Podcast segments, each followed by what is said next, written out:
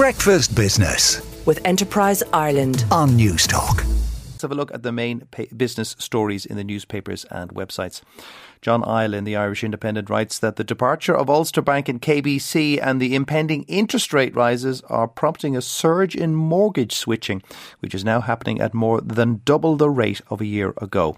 Remortgaging grew in May by 111% in volume terms year on year and by 129% to 329 million euro in value over the same period, according to the Banking and Payments Federation of Ireland. The number of mortgage switchers was just 585 in May last year compared to 1,237 last month. The BPFI chief executive Brian Hayes said that switching activity had grown sharply in recent months and was now at the highest level since the Federation began collecting data in 2011.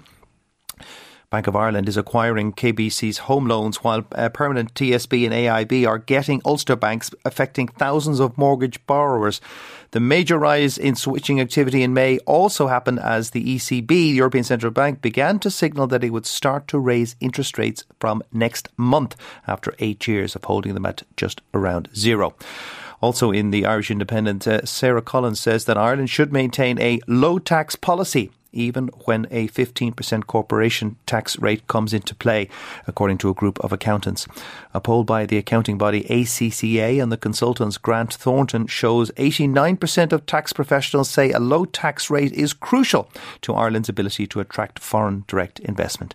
Of the 180 accountants surveyed, 87% said Ireland will gain a competitive advantage compared to the UK, which plans to increase its corporate tax rate from 19 to 23%. Uh, along with a targeted climate action plan, infrastructural connectivity, and an impactful housing strategy, a low corporate tax rate remains a hugely influential component in Ireland's FDI credentials, according to the ACCA Ireland head, Katrina Aylis.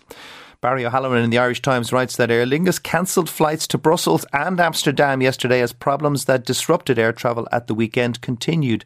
Both Aer Lingus and Ryanair cancelled flights over the weekend as a, as a consequence of various issues around Europe, including air traffic control strikes. On Monday, Aer Lingus cancelled two services from Dublin to Amsterdam and Brussels as it grappled with the same problems. And the London Times says the billionaire co founder and chief executive of Wise could be barred from working in financial services as he is investigated by the city regulator for failing to pay tax. It comes after Kristo Käärmann was fined £365,000 by the revenue in September last year and was included on a list of deliberate tax defaulters of over £720,000 of unpaid taxes in the year to April 2018. Breakfast Business with Enterprise Ireland on Newstalk.